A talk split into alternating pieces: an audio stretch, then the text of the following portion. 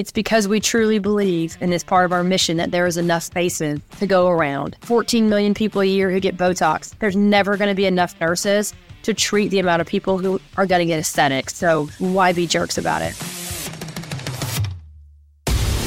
How do we, as medical professionals, create the life of our dreams and still impact the lives of our patients? My name is Dr. Adam Sewell, and I'm here to show you how to break free of the traditional healthcare system that has you overworked and underpaid. If you're ready to join us, visit freedomthroughprosperity.com. But for now, let's get into today's episode. All right, welcome to another episode of Medical Entrepreneur Podcast. We are so excited to have Mary and Carla Smiley with us on and uh, Mary and Carla, uh, please let us know a little bit more about yourselves and tell us about your journey. Uh, sure. So I'm Mary Smiley Ford. Smiley's our main name, which is how we came up with Smiley Aesthetics. I am founder and CEO of Smiley Aesthetics, and I'll let Carla introduce herself. Yep, I'm Carla Smiley Pearson.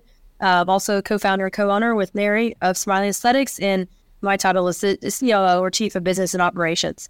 Um, well, tell us a bit more about kind of your journey, uh, and, and maybe if we start with like, you know, how did you first get into medicine, and then what made you follow the entrepreneurial route that, that led to Smiley Aesthetics? Sure. So uh, the journey kind of started with me. Um, my story, or really the Smiley, the story of Smiley, technically starts like a little over four years ago. I struggled with addiction. Um, a little over four and a half years ago and went into treatment and went into recovery. Part of that, the anesthesia community, especially, is um, is super taboo.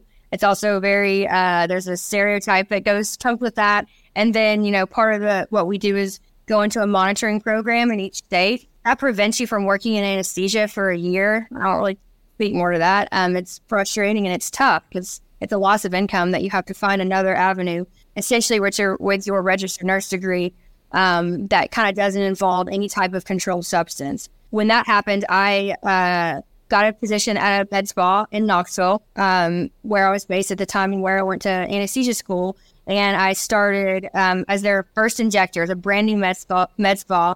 And so we can speak more to training and me diving into that um, and experience. So I did that for a couple of years. Um, went back to anesthesia, of course. Um, and then in the fall of 2021, I kind of uh, was pregnant with my second child, uh, looking for something to do outside the OR again for a while. And the idea of doing some mobile Botox um, kind of came, not a new idea, but um, thought that would be fun. Had a great physician who was a good friend of mine who was super open to the idea of being a medical director and me just doing it in Knoxville being identical twin sisters, everything I do, I kind of pitched to her. I was like, you should run around Nashville and, and do, we should do this together. And he was amenable to having multiple injectors. And so that's how Smiley Aesthetics, um, you know, as a brand was born. We filed with the state on February 16th and launched the actual Smiley Aesthetics on February 16th, our birthday of last year in 2022 um, and then quickly saturated uh, with our clientele as a side job, if you will, a very important side job when I say side job, but as a side job. And we wanted to bring on another nurse, um, and we wanted to monetize that for us. How can we make this into a business? With that being said, the compliance piece of it, um, which I definitely know you, Jennifer, speak to a lot, was a big part of it. So we brought on our attorney um, as a partner uh, with us, and the model as it stands today was born in May, just a year ago, um, and we've just expanded very quickly um, into nine states. Actually, uh, we have five brick and mortar locations, and we have over ninety mobile med spas now. Wow! So that's just a, a little over a year. You said five brick and mortar locations, ninety injectors. Uh-huh, a little over 90 mobile injectors. Uh, some of them do have their own med spas that we you know own technically, but um, they kind of run their own businesses. It's an owner operator kind of model. But yes, over 90 of those. Wow, what um incredible fast journey. yes. I'm sure to you guys it really you feel like it seems like it happened fast or it happened slow. So something you when you said that about you kind of were out of work because you couldn't work in anesthesia. So basically Smiley was born out of a necessity one in four providers for anesthesia specifically uh, deal with addiction. And um, for us, because our access is so to narcotics is so accessible. I'm not sure how else to say that. Uh, once you're, you know, expose yourself or ask for help, you are, um, you can become very limited in what you can do for for that year. Like I said, so losing that income uh, is challenging, and so yeah, needing to go into the aesthetic space was kind of born out of a necessity and also an interest, but truly out of necessity. I didn't. The interest and the love for the space did not come first. That's for sure for me yeah, it was definitely out of necessity and and the reason that Smiley Aesthetics is here. Honestly, that was a very difficult time in my life in terms of you you know losing your career for a year and then a challenge of okay, why have you been out for a year? You know, and then looking to the future of finding those jobs and stuff. All that is still a challenge I face today. I still do anesthesia on the side. It's still a challenge. If I ever left that, it would still be very challenging for me to to move forward. So it's certainly a amazing opportunity for any medical provider in addiction to be in the medical space without um, some of the controlled substance issues and then to still be very successful. So it's it's really a important part of our story for sure. I love that you share that, and I I do find it very I guess frustrating that it is such a taboo subject in our anesthesia you know profession that it is taboo and you're probably treated maybe differently uh, when it is so common. And I always think, you know, what is being done to to help? And so I feel like you're a very good example of someone to say, like, hey, what looks like maybe is one of the worst things that happened to you. You know, that can be your restart. That can be your new your rebirth. And now I'm sure for you, it'd be hard to imagine that you ever do an anesthesia again full time. Mm-hmm. Yeah, I don't. Definitely don't ever see myself doing it full time again. Uh, I love it, and that's why I've continued it. I uh, I don't necessarily even you know need to do it now but it is something we talk about very frequently on on when's the time for me to just give it up. That has implications for my entire family.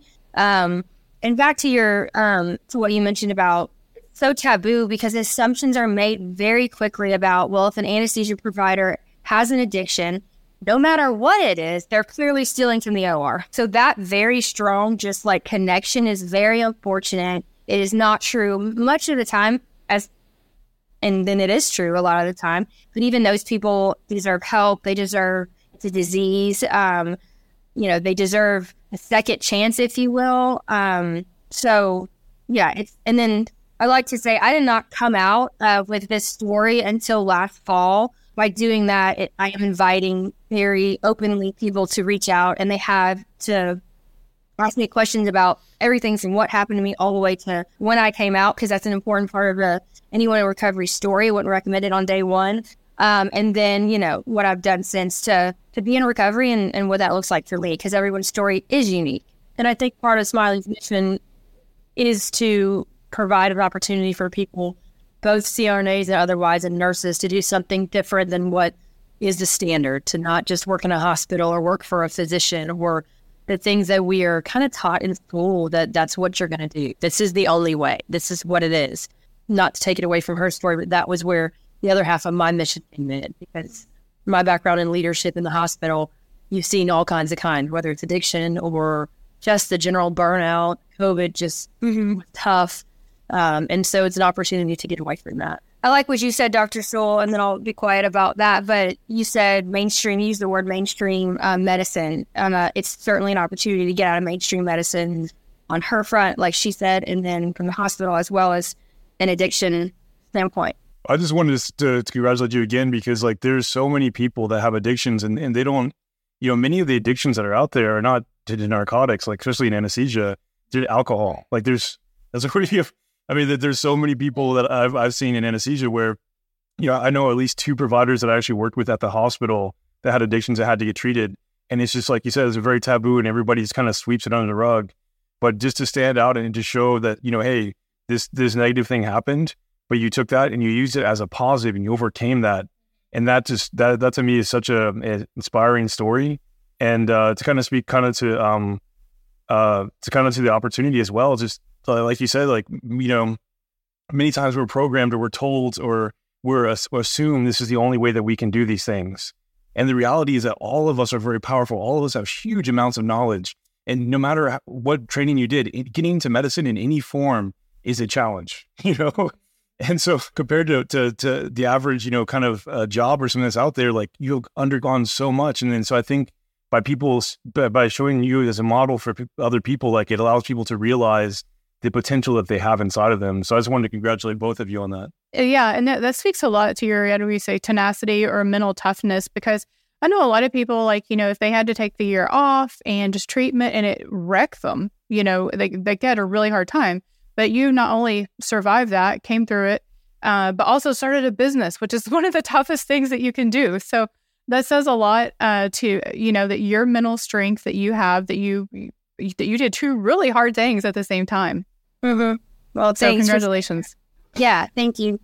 Having her, you know, by my side, and it makes me emotional you know, it just never would have happened. And so, um, like you said, entrepreneurship is lonely and it's tough, and we love to speak to the fact that you know, having having someone on the same wavelength um, with us through the journey is you can't. A lot of people don't have that, and so um, yeah, I just super grateful to be here. The growth that's happened over the four and a half years for me is instrumental in just everything that we can provide now for people from that mental health standpoint and addiction. And I do hope to grow the platform for that. And that's something we always say too that business ownership, entrepreneurship is more of a personal development journey.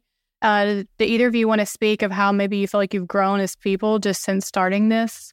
Yeah. Um, so, like I said, my background being with um, a, a, large healthcare company, um, the I was a manager and a leader, and you didn't get to define what your culture was because the company had already defined it. Um, and defining your own culture is really just an exercise in personal growth. So this owning your own business and starting your own business, particularly on this particular platform, um, has allowed me, definitely, and both of us, to decide who we want to be as leaders, who we want to be in this company, and then to test ourselves to see if we can stick to it. Because if money ever gets tight or there's a big decision to be made, the it's pretty easy to, or it feels pretty easy sometimes and that it happens that the employees or the people underneath are those the ones that end up suffering. And we have realized and grown into what our culture is, and we are not wavering from it, and we are taking care of our injectors, our people first and foremost. And that really has helped us both grow, not only in appreciation for each other, um, because her going through her journey was hard, right? Like it's, it, I mean, not to harder on her, but like, Lord have mercy, God killed me. Um, so so that really was challenging for her to ask to, hey, you should do mobile Botox. That wasn't um, I wasn't overly interested. And then to start to grow this out of really more of a need than a desire, which quickly turned into a desire and turned into both of our passion. Uh, it really helped me come into my own as a entrepreneur and as an operations and systems person.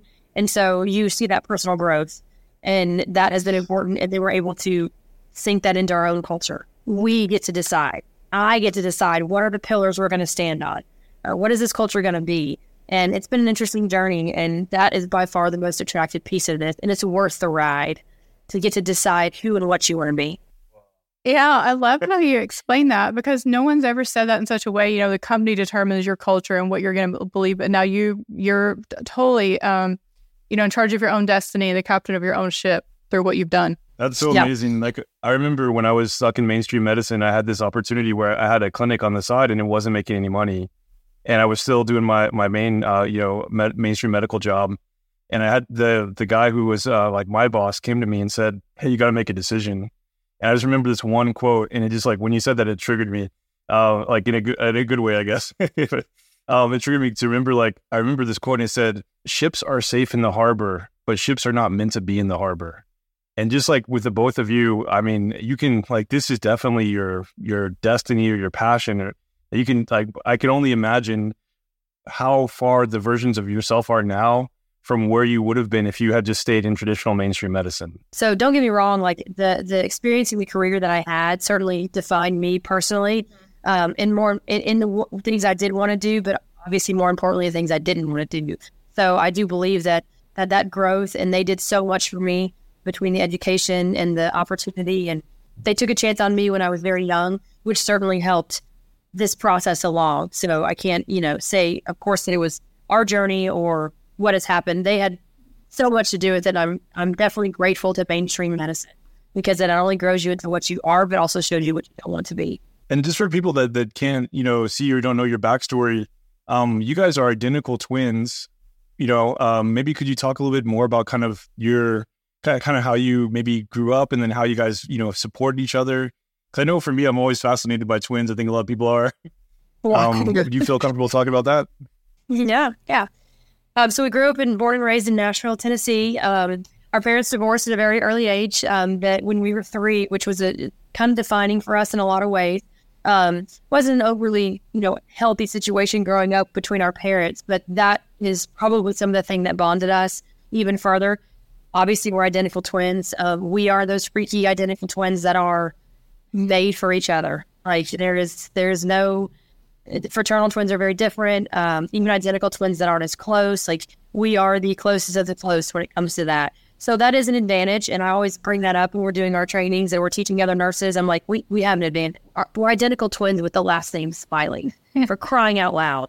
Marketing dream in aesthetics. So um, use that to our advantage. Um, but when it comes to business and and and our childhood, um, we leaned on each other heavily uh, throughout our childhood. We had some bumps.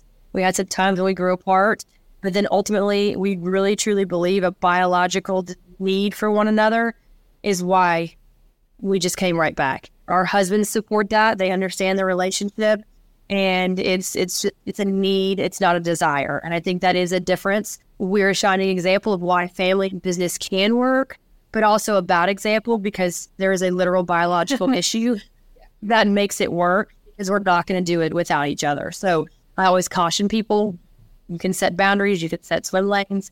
Um, and we, through a lifetime of being together, we're able to define those and bleed them into our business in a healthy way to make it work. You're talking about when you train injectors and even the culture, you know, that you set for your injectors. Um, one of our mentors says something to the fact that like you can feel like you really understand something, and then after you teach it to someone else, like you understand it to a whole different level. Have you have any thoughts on that? Like now that you've mentored and uh, helped maybe 90 injectors, you know, that work with you, how how do you feel like it's changed um, your own practice or uh, your skill set? It changed in the beginning. It doesn't change too much now once you when I once I've done it enough or, or trained, you know, probably hundreds of of providers at this point. What does change is a lot of what we're speaking to today. How you train, being able to speak to your audience, be able to look at somebody and see their their uh, positives, their strengths, and their weaknesses. Uh, even see what they're struggling with. A whole day of training, you can really. We keep our trainings, you know, to ten or under for the reason that they can never get too big, and definitely have two or three providers when we do train. Um, but so that I can see people and help them, um, you know, see their struggle and stuff. A lot of that has come from the growth of, of being therapized. Like I like I like to call it because I love therapy. I think everybody should be in it. But being heavily therapized over the past four years, but all of that has come together back to your point of like being something a destiny or, Darcy, your point to be able to provide a training that goes deeper than just like poke here, poke here, do this, do this, uh, and then send them on. I think something else that has really changed her the way we train and the way we train our trainers and the way our program has developed is, is our model and the fact that we are typically training 90% of the in people in the class are those that are coming on with us in some form or fashion um, you know, owning their own business with us. And then they're going, they go into a community. And when you know, because aesthetics is, you know, you've mentioned like being in the CRNA can be a bit of a jerk community. Aesthetics most certainly is. And people are very competitive and they don't want to help and they're charging crazy amounts for shadowing, things like that. Well, we, what we've built in our company is that team approach where you are, there is no competition. Yes, it's your own clients, it's your own business, but we are all in a group, WhatsApp, they all kinds of things and this is just consistent support structure. And the reason I share that is because that also changes the way why our training or why she trains differently. Because you know they're not you're not just sending them out. Good luck. Don't do don't screw it up. You really are going to go continue learning and growing at the appropriate pace with it 90 other people who are either just starting, mature, way down the road, whatever the case is. So that has altered the way that you've trained, I think. Well, and with that, with that being said, the people that don't come on with us that I do send out to the world uh, are also welcome. Right. They get free anything after. I'll, I'll, you know, I, I spend a lot of my time answering messages from our aesthetics group, emails, phone calls, just say, you know, you're not coming on with us. We, you know, sure, it's a pitch a little bit. Uh, we can provide you with this, or I will help you get set up with Allergan you know, Merz, anybody that you need to. Here's how you do this. Here's what I found with those Infin and or Jubripen. I don't know if we're allowed to say brands, but you know, and just give as much advice business wise as well as, you know, clinically that I can without charging anybody for it. And to tie that up, it's because we truly believe in this part of our mission that there is enough spaces to go around. Yes, at, at this time, one day, sure, that might change. We're years away from a saturation.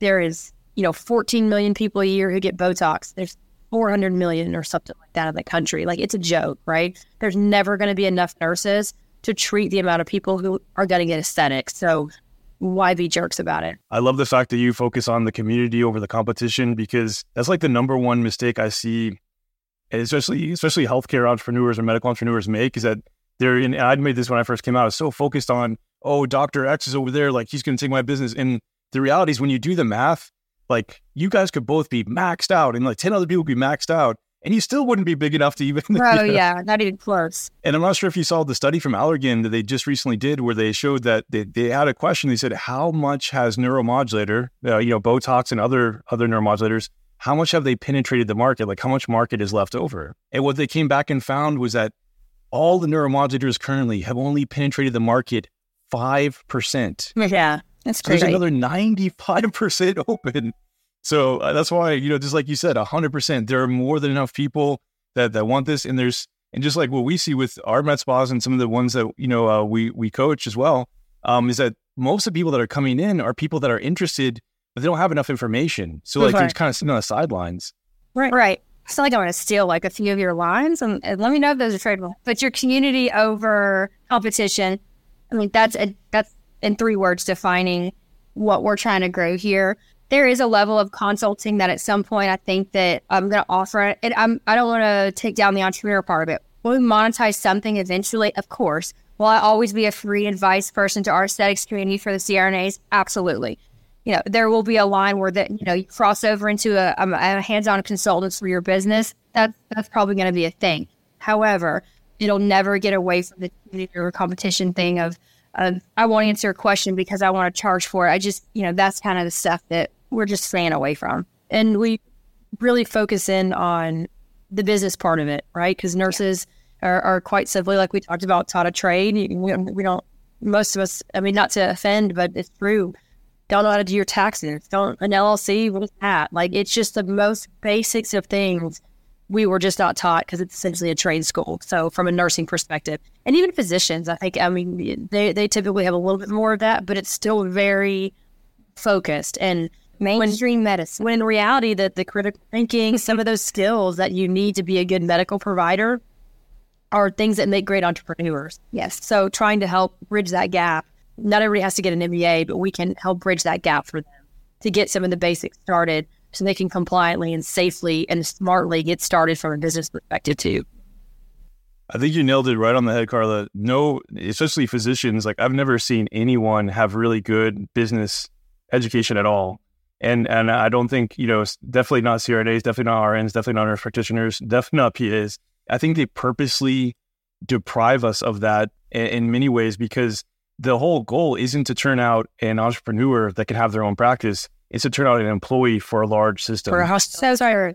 Yeah, true. I think what you guys are doing is you're empowering so many people. And that's kind of like, you know, similar to the mission of medical entrepreneurs to, to show people like, hey, you can build your own business. It's not like rocket science. Like if you can figure out how to be an RN, the business stuff is, is like is way easier than understanding, you know, yeah. like cardiovascular physiology or whatever. Yeah, it's, it's just daunting. Yeah, well, and it is easy. And then by by becoming a medical provider, you have just put up the biggest barrier to entry to your space and whatever it is, as long as you're utilizing that license, which is one of the biggest things in entrepreneurship is what barrier to entry is there so someone doesn't just rip you off. Bam, you have a medical license. Let's just toss that sucker right up there and, and fortify it because that you're starting out so much farther ahead of the game uh, than other people. So it really is um, it really is cool and something that should be shared. And, and, and I want to just, we've been just screaming it from the rooftops. You can do it. Well, I think you guys are kind of disrupting the industry, especially in Tennessee, but now you're expanding into other states too. Because previously, when you're talking about barrier of entry, I feel like for any like nurse, CRNA, uh, nurse practitioner that wants to go into business, like there's so much to figure out. But you guys are kind of simplifying it because you're like, hey, we figured it out. come join us. You still have your own business. What advice do you have for anyone maybe that's like trying to start this? Like, what would be your first advice if you're thinking about getting to aesthetics, you're not really sure to start? Like, what what's your first actionable? We can do even do this better. Is catching people more upstream. For medical providers, the first thing they think they need to do when they want to do something is to go get trained. And and, and in fact, I, I really would rather than in our particular example have done all these other pieces beforehand so that the skill can be implemented as close to training as possible. We know how it works. Practice a Foley. It's a lot easier to go put one in and then wait six months to do it. And then you're freaking out all over again. Basically, I think your your advice is really correct because we see that all the time where people go they get training. They'll have, you know, they'll do all their training and then it's like, okay, now I'm ready to start. They don't have a medical director. They don't have a, they don't have any, they don't have anything set up like a business structure, nothing, you know? Yeah, all the time. Yeah. So that is the biggest piece of advice that I would give to people, assuming you're not like coming into a model like ours, is to try and find that person to do that flight consultation with. I would say do not Google. You need to go speak to somebody and be wary of that person because the level of compliance out there is rather low. But go try to find a credible resource and get some of those first steps taken care of before you go seek out that training. Well, let, let me speak to that. A credible resource being uh, just because your brother's an attorney does not mean he has any idea what the heck he's talking about. And uh, yeah. And then let me take it a step further. Even if he's a healthcare attorney, he still probably does not know exactly with med spa, medical spa laws, what exactly they mean. And then importantly, your state. Let, let's talk about finding the resource in your state because every state is so different, uh, or at least there are varying levels of each state. Uh, and so those are definitely some of the pieces. Find out what you need when you're not joining a Smiley Aesthetics or something, you want to do this by yourself, totally doable. But finding what you need to be compliant because your entire career is on the line, as we all know, sitting on this call. So treating it as such. And I, I use the analogy that nurses, when you go into a hospital, you have your clients handed to you. You go into a supply room and you grab everything that you need, and you're just do do do whatever. Oh, that Foley touched her leg. Toss that one out and grab another one. It's only fifteen hundred dollars, but the hospital's paying for it no sweat. This is just completely different. So, the same way that you would set up a procedure and with the care, let's say a physician was coming in and they were coming in to do a procedure, you set up everything you can think that that person needs in the room so that it is as smooth as possible. That is an analogy to a business plan. We often don't want to do that because it's not in our nature. Someone's crashing and burning, decision, decision, decision, action, action, action. That is not what you're getting into. You're getting into owning and operating your own business, and it is very different very doable, but very different. So the first step, business, business plan and foundation. What do you need? A medical director, an EMR, you know, some legal agreements between you and your medical director, your account with whatever service you're going to provide. And then I also tell them start slow because you have such wide profit margins on aesthetics and you you really can make some good money and utilize free social media marketing and other things like that. If you'll just calm down and not jump straight into 47,000 lasers and 14 different procedures, you will make the money you need to then feed back in. And that is our model what we're teaching nurses for very low overhead and very low entry financially. You can start a business, which is exactly what we did. We put no money into this other than our training and our initial supply, which is what we have now emulated. You can then build if you'll just be patient. But as medical providers, that's not how we operate, right? Because everything in the hospital is you have 12 hours. Get that mess done. You didn't get out. They're dying. They're not dying. Go, go, go. I mean, it's just, it's not, it's a very different situation. So take a breath, make a plan. You hit it right on the head, Carla. That's exactly, that's so, so especially ingrained, you know, and even as for not all medical providers, but it's, it's on to even hyper ingrained, especially in people that work in the operating room because mm-hmm, you can yeah, still turn, yeah. turn, turn, you know? Yeah. You know, so, Perfect. That's that's you hit it right on the head exactly. And the whole idea of taking the time to gain some clarity by writing the business plan first pays for itself over and over. You know. Yes, and it doesn't have to be some special business plans. Just what do I need? Yeah, and then this is where it rolls back to what we've already discussed: finding people that are jerks and who will tell you here are the things that you need. I may not be able to speak to you know New Mexico at this point in time, and I'm never giving legal advice. Nothing we talk about on this podcast or anywhere else is legal advice, but finding somebody who will just tell you, here's a list of five things that you should start with, and then consider your training. And then I have thoughts on where, you know, on how to pick your training, of course, as well. I love it too what you said about the starting small because I feel like um, even maybe after training, like as soon as you get a space, the first thing, you know, here comes a laser salesman, here comes a whatever, like all the salesmen, and like they have all these like big, like grandiose ideas of like, hey, you know, you can make like a million dollars a year with this one machine. And uh, I feel like that, you know, eh, like you said, they kind of take advantage of the whole medical background that you don't really know, like a lot about business. And I see a lot of people make that mistake. And like what you said, like they don't think about, oh, I need to get patients first. And I love how you guys are just like reiterate over, like, hey, start simple, let everything pay for itself. Don't go into debt. You know, start small and let everything pay for let the business pay for itself. And that's so important. What you said. Don't forget, you have to have clients first to be able to use that cute little laser you have in the nobody will give you those. and make yeah even we even we at smiley the one thing we say we cannot provide you is a client. Like we don't have a client list. Now with branding we you know we do get clients through a website that we're able to divvy out to people but still it's nothing like the hospital. The 50 clients yeah you need to here's your six patients two or whatever it is. Yeah no that way. I love that. And that's just a hallmark of true entrepreneur to to not you know overly use resources when you start, like the whole ability to bootstrap like that. That's always somebody who knows what they're doing in business. So congratulations, both of you. You're helping so many people. Yeah. That's the entrepreneurs use what they have. Like they, they figure out to, you know, sell what they have before they add something else. Yeah. Nice. One of the questions we want to ask you is kind of like a general question and it's designed to kind of uh, provoke some thought. Um, what is everyone in the, what should everyone in the aesthetic industry stop doing? Fighting, being jerks it, this is true. I mean, the bedrock of aesthetics is built on competition, and it is built on you know tearing down the other injector. Someone comes in, you know, unhappy with the other injector. It is a culture and, and a one of our sticking points. If you're with our branding and our model, like I'm never tearing down the other injector. Now, if they're, you know, somebody who's not even a medical provider who's sticking Korean based filler in your face, I will tear them down all day long. But just because another injector blocked you or something like that. I don't even want to know. Yeah, like I, I don't care. Try to catch it on the front end, and I would prefer not to know who, uh, where you were at, what med spa you're at, or what injector you're using. You know, when it's local. I don't even want to know. It only hurts the industry and tear each other down, and it only it's only going to bring to your point earlier, Dr. Sewell. It's only going to bring in more of that ninety five percent into us if we are collectively positive about each other and about the experience. And there's plenty of those people to go around. So stop being so competitive with each other. There's plenty of room um, for everybody. Everyone is much more attracted to an industry that is not so competitive. That is so true. That's, that's such a good good answer. I was wondering if you could maybe talk about the three fears that you see that are holding people back from maybe making that leap from going from maybe a mainstream medicine job. I say this on the, the back of we, you know, you may have seen recently there's been some published data on physicians. They don't really do it for for nurse practitioners, for CRNAs. They, they don't they don't do this because I think they'll find that it's even worse. But you see, like the suicide rates are through the roof. People depression levels through the roof. Um, burnout, you know, through the roof. Right? If someone is stuck like that, when you obviously you've helped so many people go from that situation to having their own business now, even if it's just a side business.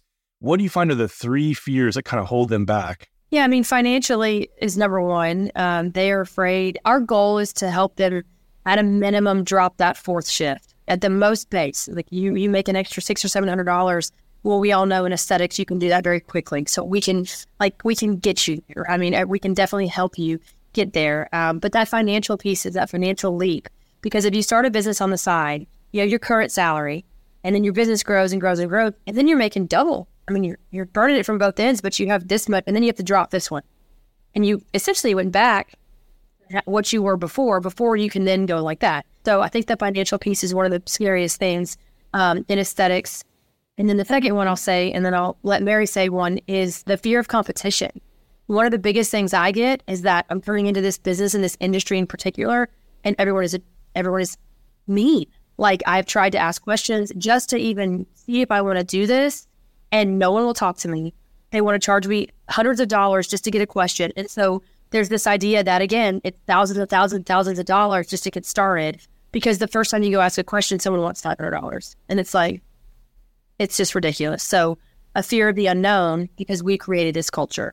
And then yeah, a third fear would be saying not to talk about failure, just in general, just yeah, failing both financially, failing as a business, uh, which is also financial. But then from aesthetics, it's being good at what uh, we're doing as injectors, right? So especially anesthesia and all medical providers, we're already type A, and so in order we want to be the best of the best. And so if I start out and I have my first, this, I speak to this a lot in training. The first set of lifts I do just stinks, and it, and then she's not happy, and I had to dissolve them, and then she went somewhere else.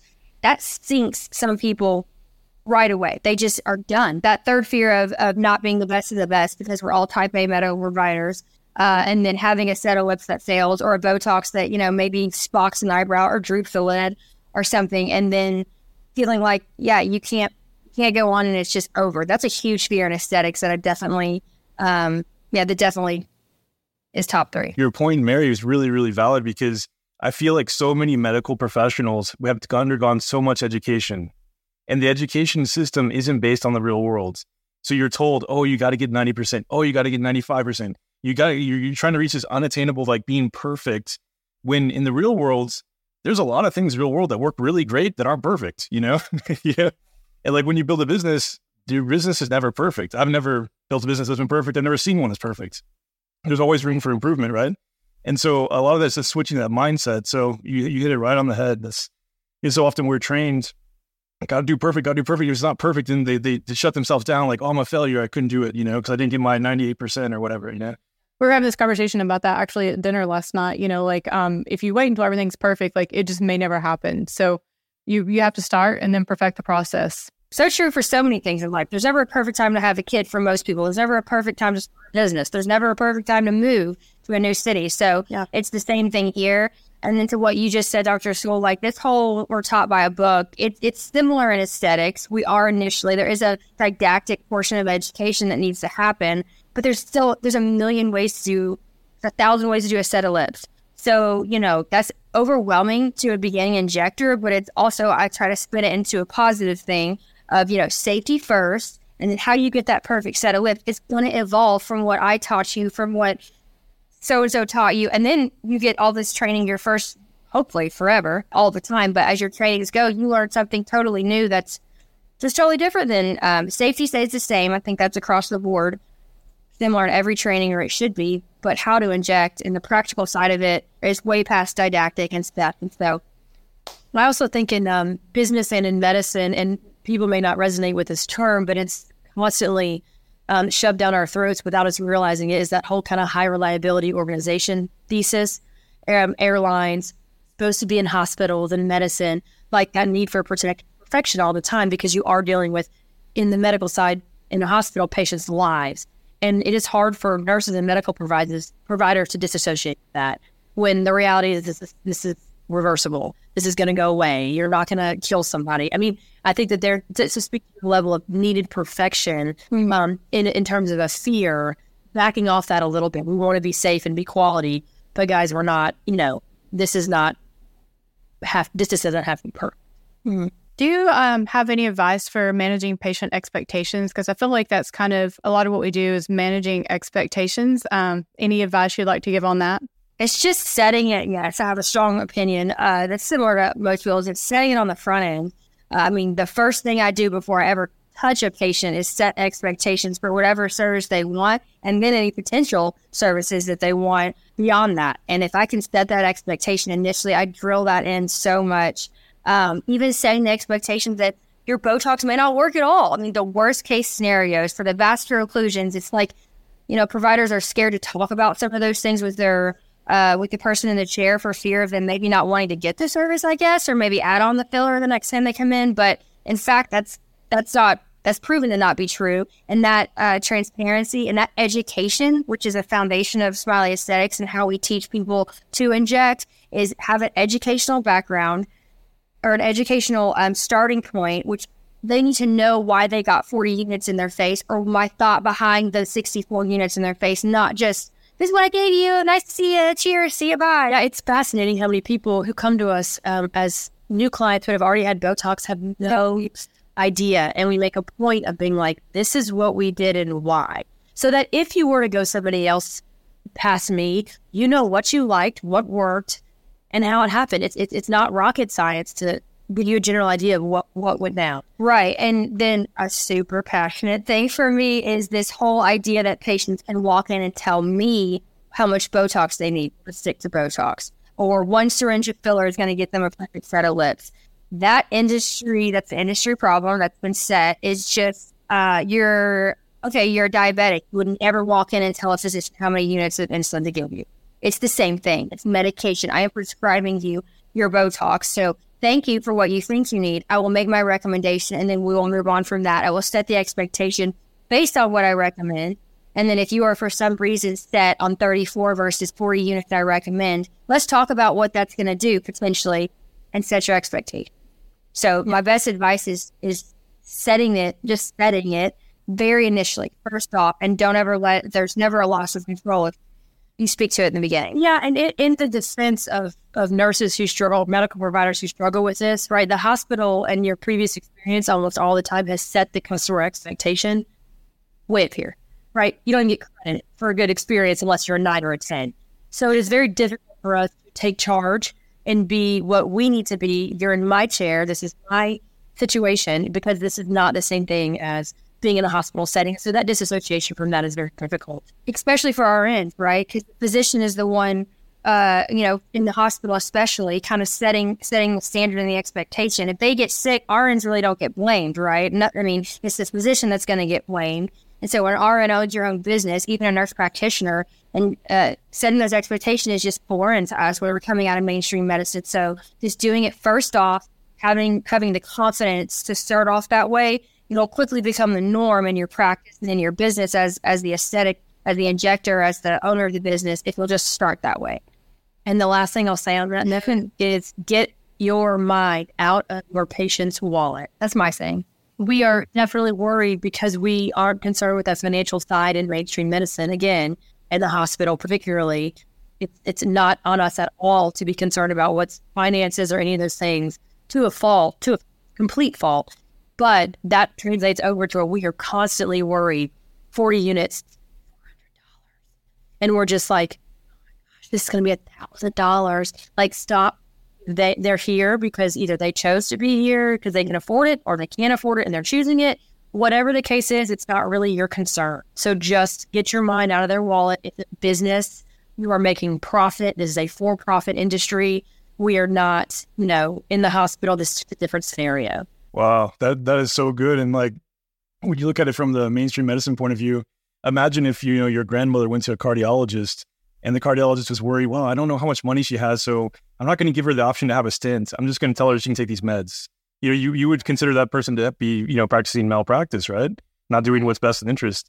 So you really bring that the point is like that happens so often. And I think a lot of it is because people are uncomfortable with money, but you're exactly right. You need to act the same way you do in the kind of the hospital where you're like, hey, this is what's best for you if you can find it, if you can, if you can pay for it, cool. If not, here's a second best option. You know? Yeah, right. The aesthetics injury has done a bad job of um, letting the injector decide what the patient needs, in the sense that there are standards, and that's one of the things we really harp on. Allergan's dosing is FDA approved for a specific reason. The dose equals the duration. It is shown. It is clinically studied. So there's a level of us, of course, autonomously deciding what you need and and and what you want based on your aesthetic needs. But then the dosing and stuff like that is kind of set. So to your point, don't we wouldn't we're not taking it down because we think they can't afford it. No, this is medicine and this is a set clinically backed way to do things. And our role is to guide them through what they aesthetically want. And then we treat them appropriately based on guidelines and based on clinically proven stuff. We've talked about a lot of things like, um, you know, maybe the competition in aesthetics and maybe the way we've uh, positioned pricing or patient options. Is there anything that you think that's coming that will maybe change the industry and anything we've talked about, or maybe something that we've not talked about? Anything you think is going to be an industry changer that's coming up? Like a product? Anything like product, uh, the way we do things, like um, even we talked about the pricing, and even you know, like uh, some people are moving away from pricing from the unit to pricing per area, or not pricing syringe, but pricing, you know, for what we're treating. Um, anything that you think is coming that will maybe change the way we practice, or they'll change the industry? I mean, I so speaking the way you just said, even the way that I'm training people to to get off of don't sell a syringe, sell a set of lips. Don't sell a number of units, sell how all three of these work together and why the educational behind it. Uh, and so that's very similar to what you just mentioned now, uh, just mentioned of setting, um, selling the area, which is close to what I'm saying. I'm even going a step further of selling the result instead of selling the syringe or even the area and then educating on why I'm selling you the three areas together for specifically, like anatomically, why they all work together. And then, you know, selling a, the, instead of syringes, that lip experience is, you know, I'm not saying that's a real reality for the the new injector. Selling a syringe makes the most sense, and we do say that. But once you have a little confidence in in the set of lips that you provide, for example, the cheek you provide, whatever, selling that experience and that result uh, instead of those syringes and stuff is is what I hope the industry moves to. Uh, it will be a game changer for clients for sure, as well as for businesses, and people will be much happier. Clients, especially the business, is happier because they're getting a result and not, you know, from from the business side. I think um, the model that we are presenting, not to do a plug for Smiley, but the idea is that you are working for yourself and you are you are getting that money and you're not working for a medical director you're not you're doing the work you've gotten the education you're doing that whole model idea of owning and operating your own business as opposed to just being an injector in a med spa and getting some illegal commission plant or whatever the case is that's this big and giving all your money away i really do think that model in aesthetics will be uh, disruptive and will change things and that's that's what we're working towards to put the power back in the back in the hands of the nurse medical provider uh, and away from corporate. I think you're 100% right on. I think we guys are really empowering a whole generation of medical entrepreneurs. And I think right now, from from what I see and the people that, that watch a lot of the podcast, people that reach out to us, there's a whole bunch of people in mainstream medicine that are very dissatisfied for a lot of different reasons. And you know, your your option is is giving them a way to to channel that energy into doing something that can benefit them. Uh-huh, yeah. I think it's I think it's amazing. So great kudos for both of you. You did great things. Yeah, so you're you're definitely an industry disruptor. And even when I asked you that question, I thought, well, maybe you are the the thing that's coming that'll change the industry, like you know what you're doing. So, well, I know you guys have uh, some exciting things coming up. Uh, do you want to talk about some of the projects or things you're working on? I know you both are speaking at an event later this year, and uh, you want to talk about some other cool things that you're working on? Sure. So yeah, we're both going to be at Aesthetic Next and speaking um, individually, to, you know, put together or for Smiley at um, Aesthetic Next at 5.0 in Dallas in September, which is an amazing conference. People who know way more than us and are doing it for way longer uh, speak there and teach there. Uh, their clinical lineup is to die for. Some of the people that I've been trained by privately, and I can't speak to more a little plug for Aesthetic Next. We filmed a TV show last week. Um, it's actually our second time. Um, the first one still hasn't been released, but that's really exciting. We can't talk about it too much, but um, that was fun to do, and it was very business focused. It was educational, a great experience for us. We are coming out with some webinars, and we've invested back into our training facility to really um, elevate the, the experience from a technology standpoint, the AV system, uh, and then some of the stuff to be able to reach more people uh, in an affordable sometimes free, but also a very affordable way for education. You know, for us, for a business, we are growing our knowledge um, in a very deep business level. We are, um, you know, opening um, Smiley to investments, and we're having, um, you know, some pretty big conversations that will only just help the industry as a whole because investing right now, private equity, venture capital, whatever it is, is a super hot topic for medical um, spas and for aesthetics. Um, it was a focus at AmSpa in February, merger and acquisitions, and, and, and some of that stuff. So us being knee deep in that, uh, shoulder deep in that space, it will only help us to educate other people even better, even more in it, and and, and open them up to the possibility of, of you know, nobody thinks about when they open a med spa. Is there a chance that I get bought, put into an umbrella that I didn't have shares in, that I'm still operating the business and making great money? But I mean, it's like it's this whole new world of of opportunity for medical aesthetics. So I'm I'm proud to say that we're dabbling in that heavily. We have been for for a couple months, and um, it'll just you know further our ability to help entrepreneurs, which is our ultimate medical entrepreneurs, which is our ultimate goal. So I love that you're both very like passion and impact based. Like I think that kind of comes before even the money or the profits with you guys. Like, and I, I, feel like anytime that you're giving and you're providing value and something that's going to change, like the profits always follow. But both of you seem to be very like passionate and very like focused on just the helping aspect. And then whatever comes after that, you know, is just a blessing. I love that you just said that. Um, a topic that we touched on with some people last week was not being money driven or, or Smiley Six truly is not money driven. So while we're, we're expanding to more states and, and, and growing and growing that side of it and more med spas, our mission and our value does not lie in how much money can we make and how quickly. It's it's quite the opposite. And then speaking back to what we talked about with the competitive part of it, you know, karma is a thing and and and I and we have been blessed in the last year and I do think it's because we we've offered so much stuff um, without trying to make money and there and, and karma's following us in the sense blessing us with opportunities and stuff. We're both driven by our backgrounds and but we don't want to see the future old yeah. Based on our history both corporate personal upbringing all of it. Right if you can if you can change that um, and we just you know this was a great idea and this is a great business and a great um, vehicle to do that. Just like you guys have demonstrated, you give so much value, then the money will follow. You know. So I love Sure that, and that's amazing. And you've helped so many already, so many medical entrepreneurs, and I think it's just your your journey is just beginning. So that's so awesome. Um, well, thank you so much for coming on. We really love you, love to have you. We loved having you guys. Sorry. It's just so cool also to, to see the to see you guys interact. The whole twin thing is amazing.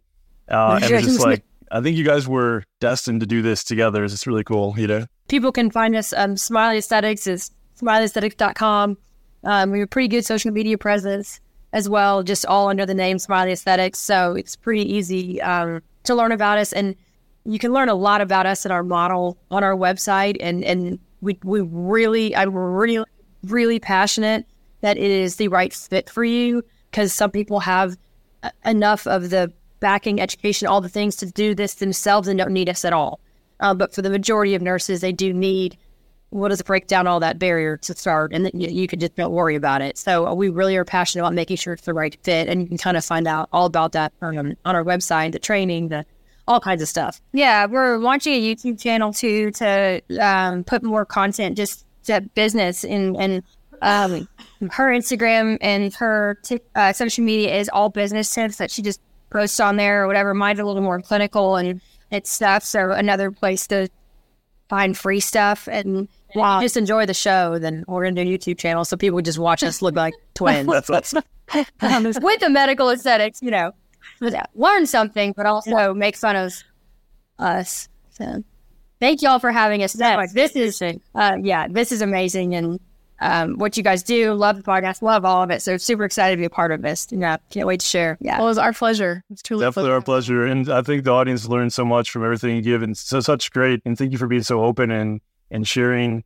You know, it's really a hallmark of someone who's a, an expert at what they do and also someone who's undergone the the journey. Because I always feel like the one thing I didn't realize when I first started my medical entrepreneur journey was that the journey was going to be more of an internal thing than external. And while there's a lot of stuff that happens externally, you have to grow inside in order for you to reach those external levels. and I can just tell by by the things you say, the way that you say them, that you've undergone that journey. So it's just really nice. yeah. We're still working on her, but yeah, I've definitely, I've definitely grown. Awesome. Well, thanks so much for coming on. Yeah, appreciate, appreciate it. Thank you for listening. As medical entrepreneurs, we have a saying one vision, one purpose, freedom through prosperity. If you're ready to follow your destiny and break free of the mainstream medical system, join us at freedomthroughprosperity.com. See you next week.